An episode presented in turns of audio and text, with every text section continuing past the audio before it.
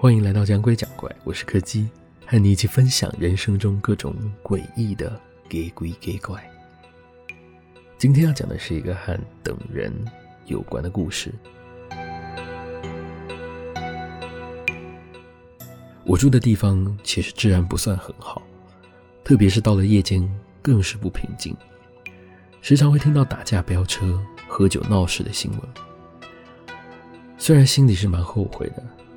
但也只能怪自己当初没有好好打听，太过仓促，就租下了这间房子。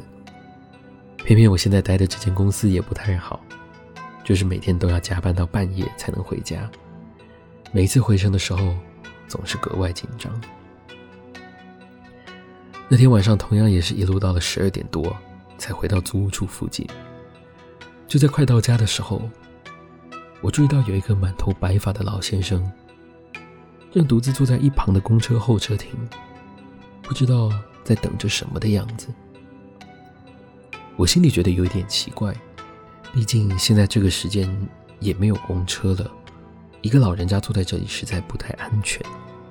于是我暂时把车停在了路边，靠过去关心他：“阿贝啊，你在等车吗？现在没有公车了哦。”看到我上前搭话，老先生看起来稍微有点吃惊的样子。接着他笑笑的跟我说：“不啦，我来等人啦。”哦，这样哦。可是这边晚上不太安全呢，不然我陪你一起等好不好？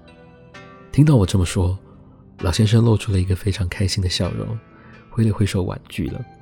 他说他本来有两个人要等，一个现在已经不用等了，而另外一个也已经快到了。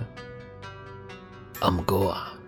就伊这款好心的人啊，还是较早回去较安全呐、啊。不是大概哦，拢有这款好运呐。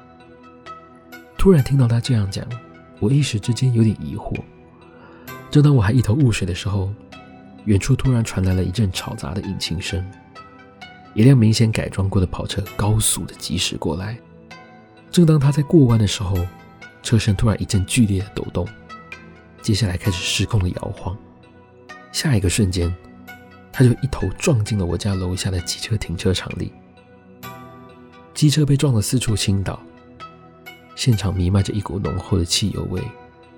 在我还没来得及反应之前，停车场就传来了一阵爆炸声，接着陷入了一片火海。见到这个场景，原本坐在候车亭的老先生站起身来，理了理身上的衣服，准备离开。在临走前，他还拍拍我的肩膀，跟我说：“现在可以回去了。”转眼之间，他的身影就这样消失在了街道的深处。在那个瞬间，我突然理解了，刚刚他说正在等的人和那个已经不用等的人，分别是谁？今天的故事就到这里告一个段落了。如果喜欢我们的节目，别忘了收听每周四的更新。我是柯基，我们下次见。